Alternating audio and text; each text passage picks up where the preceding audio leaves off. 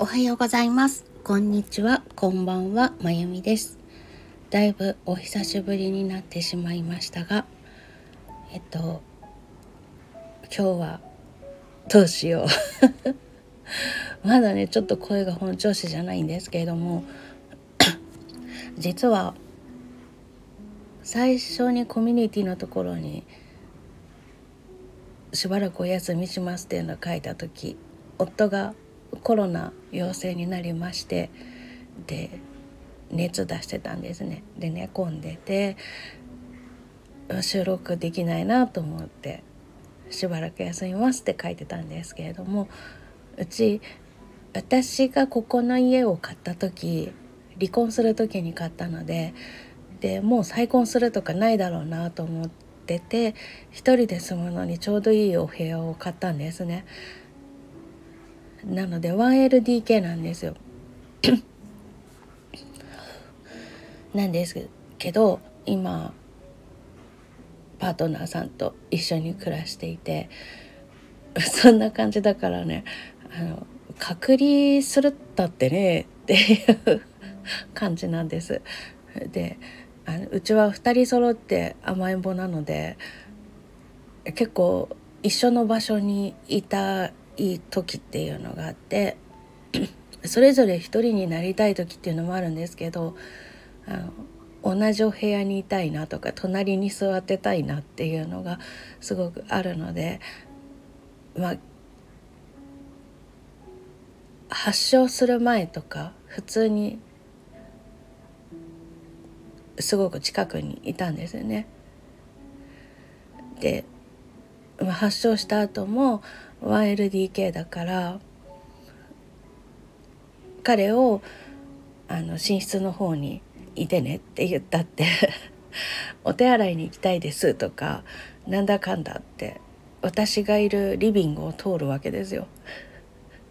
で、うん、まあ無理だねっていうことでもともとさあの感染させる能力があるけどまだ発症する前の段階ですごく近くにくっついてるわけだし、ね、発症したからといって隔離するったってねっていう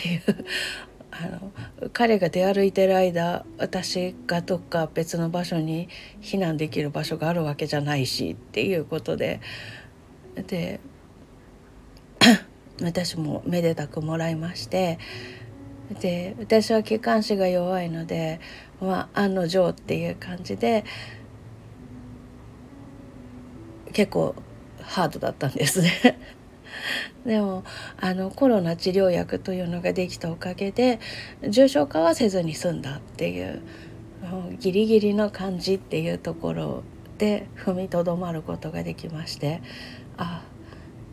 あの3年前じゃなくて本当良かったって思ったりとかして3年前にかかった方とかね亡くなった方とか本当大変だったんだろうなって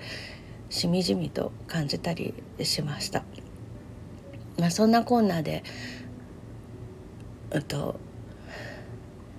咳き込んじゃったりとかっていうのはまだあってでも声がだいぶ出るようになってきたので収録すっかって感じで今日お話をしてみました。はい、ということで5類になったんですけど各地でお祭りだったり花火大会だったりとか4年ぶりのって言ってやってますけれどもあのコロナさんいなくなったわけじゃないですしこれで軽症なんだっていうぐらい結構大変なので気をつけてください。本当に気をつけてください。あのかからない方がいいです。ちょうどねあのお世話になってる方がうなぎを送ってくださったんですけれどもあの2人揃って嗅覚障害真っ只中であの味覚は生きてるんですけど嗅覚があのほぼ9割感じられないみたいな感じでそれに気づいた時にうちは給湯器壁外の壁掛けの給湯器があってお湯を作ってるんですけれどもお湯を出すと外の給湯器の辺りでガスの匂いがするはずなんですね。ちっともしないんですよ。えーって感じで。だからせっかくうなぎいただいたんですけど土曜の日に香りがしないもんだから味もなんか味はするけれどもなんかよくわかんないよねっていう感じでまだもったいなくていただいてません。土曜に間に合わせて送ってくださったのにすいませんって感じなんですけどせっかくだったら美味しく感じられる時にいただきたいなということでちょっと待てをしております。土曜期間内にいただけるといいんですけどまだあと数日ありますからね。夏の土曜も。はい、ということであの後遺症がね結構長い感じします。夫も、ね、夫の熱自体は1日半ぐらいで収まっちゃったんですけれどもずっと頭痛しててで私は、まあ、気管支に来てるので息がうまくできなかったりとか咳き込んじゃったりとか。っていうのプラス頭痛があって。で2人揃って嗅覚異常があって。もう一生懸命毎日大好きなあのアロマオイルだったりメモリーオイルというのを作っていただいたのがあるのでそれの香りを嗅ぎ比べしながら 一生懸命鼻のリハビリをしています。そんな感じなので本当に本当に本当に気をつけてお過ごしください。はい。まあ、そんな感じなんですけれどもね今日朝家事をしていた時にあ和尚善太郎とさんが呼んでるって感じだったんです。なのであの体調悪かった間はずっと今洗濯が終わったよって呼ばれたのでちょっと一回飛べましたが終わったんですけどこのまま続けます。ちょっとピーピー入っちゃってすいませんでした。えっと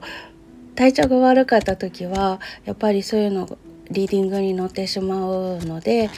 カードは一切触らないっていう感じだったんですけれども何日か前からカードさんたちが「もう引こうよ」みたいな感じで話しかけてきていたので「分かった」って言って引いてみましてさっきはお正善太郎とさんに呼ばれたのでお正を引いてみました。はい、出てきたカードが水の組の6番「夢」というカードでした。あの夜空みたいなところに仲良しの男女の抱き合ってる映像があってそれを見ている女性が描かれているカードなんですね。ちょっと寂しげな感じであの少女がいつか幸せな恋をしたいなっていうようなロマンチックなカードじゃないんです。なんかどことなく諦めがあるような寂しいような絵柄になっています。ドリームってね夢っていうとなんかすごく素敵な夢っていうのもあるしそんな夢みたいなバカなこと言ってっていう感じのもあるし夢っていうのも言葉も使いようだななんて感じたりとかするカードなんですけれどもこのカードはまさにあのバラ色の夢の方じゃない夢という意味で描かれているカードでして幸せになりたいなって思うんだったら自分で動こう。っていう感じのまあ平たく言ってしまうとそういう感じです。自分で私はこうなりたいっていうのをイメージして願っていかないと誰かがそれを与えてくれるなんていうことはそんなおとぎ話みたいな話はないんだよっていうことですね。おとぎ話の世界でもすいません あの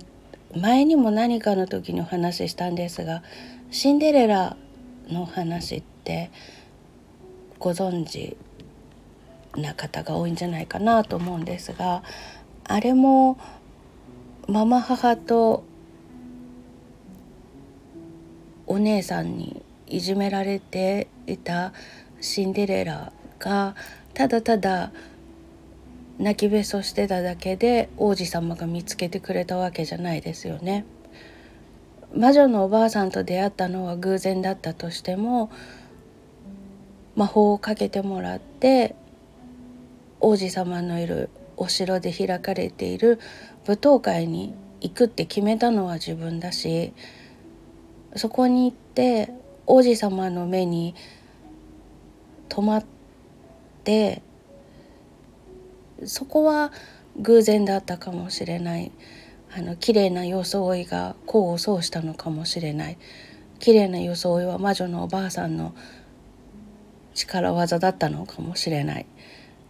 けれどもその後王子様が忘れられなくなるようなひとときというのを過ごしてこれはどっちなんだろうっていう感じがあるんですが偶然だったのか計画だったのかもしくは偶然を計画にしたのかどれなんだろうって思うんですけど 靴を片っぽ置き去りにして帰ってくるっていうね。とても王子様の印象に残る他のあまたいる美しい霊場たち以上に王子様の記憶にとどまるような仕掛けを施して帰ってきたっていう。ガラスの靴をどう捉えるかっていうのが本当に難しいなと思うんですけれども。偶然脱げちゃったけども時間が時間だから急いで帰ってきました。なのかそれとも偶然脱げた風にして置いてきたのか。偶然脱げちゃったんだけどこれ幸いと置いてきたのか。どのパターンなんだろうっていう感じはあるんですけれども少なくともただ綺麗だったからとかただ泣いてただけ。それで王子様捕まえたわけじゃないですよね。大人になるとまあそんな感じでシンデレラの話も読んじゃうんですけれどもね。子供の頃はどう読んでたんだろうね わかんないけどまあそうやって自分でこうなりたいっていうのを思い描く願うっていうことは最低限必要なわけですよ。でそこから先っていうのは引き寄せの法則というのもいろいろありますから私はあんまり引き寄せの法則っていうのよりもこう自分で一歩一歩ちゃんと歩いていきたいっていうたちなところもあるので自分で選択し続けていきたいっていうところはあるんですけれども。何もしなかったら変わんないですからねずっと人のせいにしたりとかずっと自分には運がないんだとかなんかのせいにして生きていくっていうのをするのも、まあ、ご自由にどうぞなんですけれどもそうしている方が変わっていくことよりもリスクがないからまあいいやっていう感じなんだったらそうしてればいいと思うんですね。でもそうじゃなくなりたいこうなりたいっていうのがあるんだったらば少なくとも私はこういう方向に行きたいですっていうのを明確に思わないと何も変わらないと思うんです。変えられるのは自分だけあの過去と他人は変えられないってよく言うじゃないですかそれの応用バージョンみたいな感じで 自分と未来だけは変えられるんだけれども自分に変えられるものってそれだけなんですよね。でそれだけは最低限自分でできるんですよ。だから変わりたいと思うんだったらばどう変わりたいのかどうなりたいのかっていうのを描くというのは最低限自分でしないとどうにもならないと思う。例えば助けてくれる誰かが助け舟を出したいなと思ってたとしても相手の人がどうなりたいのかっていうのが分かってる状況でなかったら何をしたらいいのかも分かんないじゃないですか。だから結局助けられないで眺めてるだけになっちゃうとかねそういうこともあると思うんです。なので最低限こうなりたいっていうのを自分で自分の心を深掘って捕まえて描かないと何も始まらないなって思います。あこのカードは「夢」というタイトルがついてるんですけれども結構あの厳しめな内容です。和尚善太郎とって結構厳しいことをおっしゃることが多いんですけれどもでも心の中に自分がどうしたいかっていうのはあなたはちゃんと持ってるからだからそれをきちんと確認してどうなりたいっていうのを思い描きなさいってあなたにはそれができるよっていうことでこういうふうにメッセージをくれているんだと思うんです。なので今時期的にもちょうど良いらしいので この辺は私はあのまだよく分かっていないのであまり言えないんですけれども今はライオンズゲートがマックスに開く時のもう目前っていうあたりだそうですね。このなんとかゲートっていうのは4回あるらしいんですけれどもその中のライオンズゲートっていうのはとっても馴染み深いものになってきたなっていう感じなんですが私自身まだあんま体感したことがないんだよなっていう感じなんですけれどもでもこの時期ってなんかすごく疲れやすいしなんかねなんか地殻変動が起こりやすいなっていうのは毎年あるなって感じていて満月近いから満月の影響でなんか眠くなっちゃったりとかテンション上がったりとかしてるっていうことなのかななんて思ってたんですけれども数年前にライオンズゲートという言葉を知りましてであそういうのもあるのかって思ったんですね。まあそんな感じでライオンズゲートっていうのは獅子座が今太陽が獅子座にいますよという期間なのでライオンなんですけれども地球とシリウスとあとなんだっけ？オンラインサロン用に書いた記事にはちゃんと書けたんだけれどももう一個何だったっけ？なんかがオリオンベルトが一直線につながるんですって。でシリウスというのが西洋占星術の中であの精神の世界を司る星ということで西洋占星術だったかな。で定められているそうでしてそこと地球が一直線になるからとてもその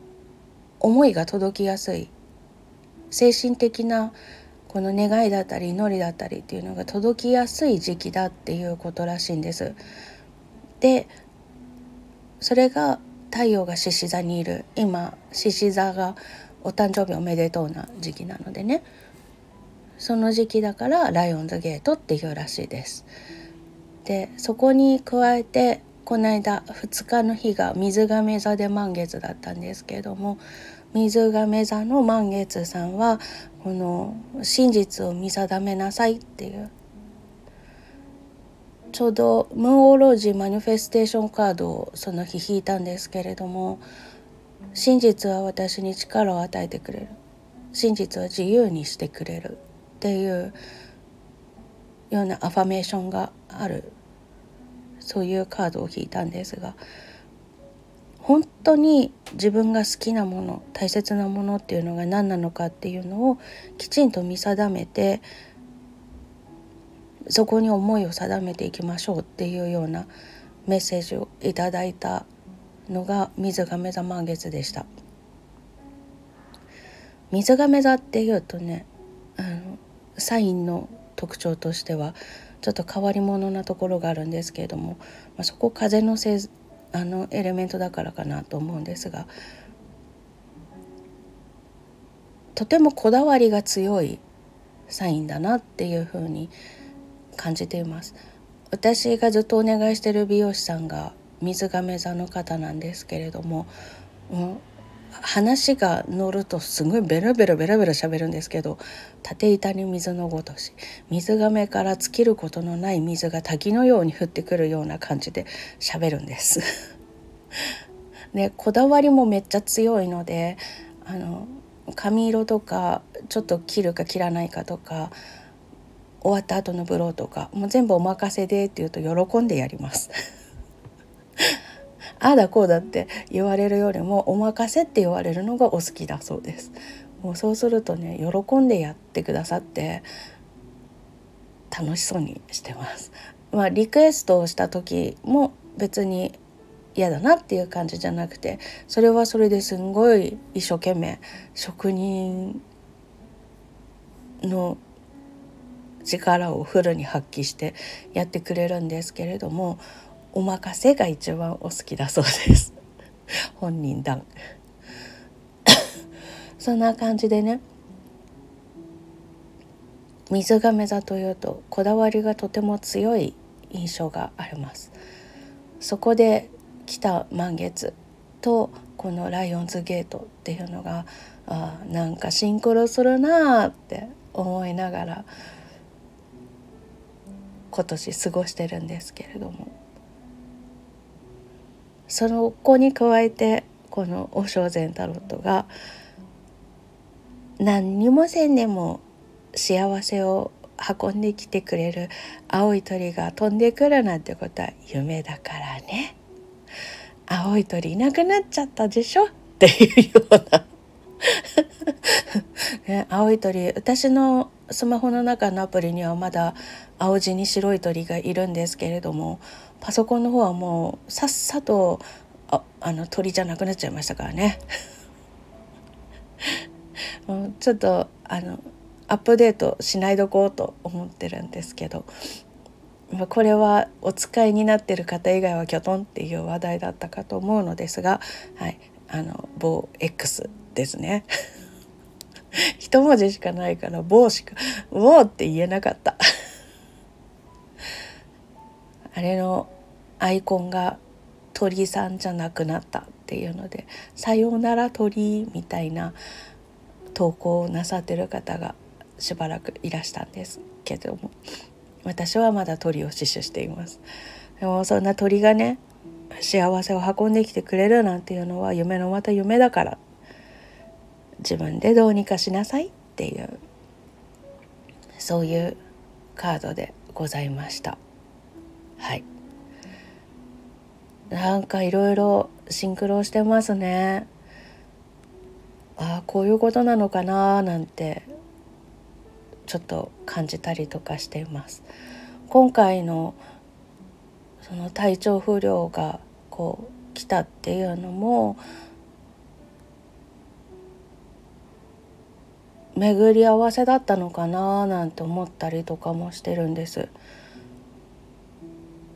結局私の方がまだ気管支がどうにもこうにもなので帯締めて体ひねりまくるような踊りを踊ったら速攻咳き込んで舞台にならないやっていうことで辞退したんですけど本当だったら明日日本舞踊の舞台に立ってるはずだったんですけどそういうのとかもこんな立派な舞台に立てるのはそうそうないチャンスだからどうしたって掴むんだっていうような感じでいろいろと無理して参加することにしてたんですね。一度立ってみたいなと思ってた舞台だったしあの歌舞伎の方でいろいろとやってくださっている松竹松竹芸能とかの松竹ですね。あの松竹の舞台部門の方が手伝ってくださってお道具だったりとかあの着物の着付けとかお化粧とか髪型とかあと貢献という小道具をあの渡してくれるとかちょっとなんかいろいろ手伝ってくれるっていうのも松竹の方がやってくれるっていうようなとても立派な舞台に立てる予定だったんです。でそういうのもあったのですっごく無理くり 参加するっていう感じにしてたんですけどいろいろとねちょっとほころびなんかも出てたりとかはしていたのであなたにとって本当のとこどうなのっていうのを考えなさいっていうこともあったなっていうようなのを感じていて自分の中でやっぱり時間というのは毎日24時間しかなくて寝る時間っていうのも必要だししなくちゃいけないことっていうのの時間っていうのもありますよね。そんな中で優先順位っていうのはつけていかなきゃいけないわけだからどうするのっていうのを聞かれたなっていう感じがしていてそこから始まってこの水亀座の満月があってライオンズゲートのお話があってで今日の「お正前タロットと」ああそういうことなんだなってしみじみと感じました。はい。本当のところあなたはどうしたいんですかっていうことをとってもとってもよく考えてください。長くなってしまいましたが一言で言うとあなたにとって本当に大切なもの本当に願うことは何ですか？まずそれをじっくり考えてどうなりたいのかっていう夢をきちんと描いてみましょうということですねはい。ぐだぐだと喋りましたがそんな感じです。はい、ということで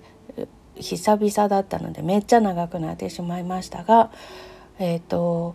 しばらくお休みいただいていた間に何が起きていたのかっていうこととあとそれから今日の「お正前タロット」のお話でした。はいああの最後に一つ宣伝をさせてください本日8月4日スーパー開運日。一粒万倍日と天赦日と大安というのが重なっているスーパー開運日でしてそこに、えーと、セカンドアルバムとあともうアンリミテッドの方は配信されてるんですけどまだ本の販売の方が販売開始になってないので無料キャンペーンの手続きをまだしていないんですけれども Kindle で初めての本を出しました。えっと、タイトルが「ついでつないで人魚の見た夢」という本とアルバムと同じタイトルです。アルバムのジャケットは一文字間違えました。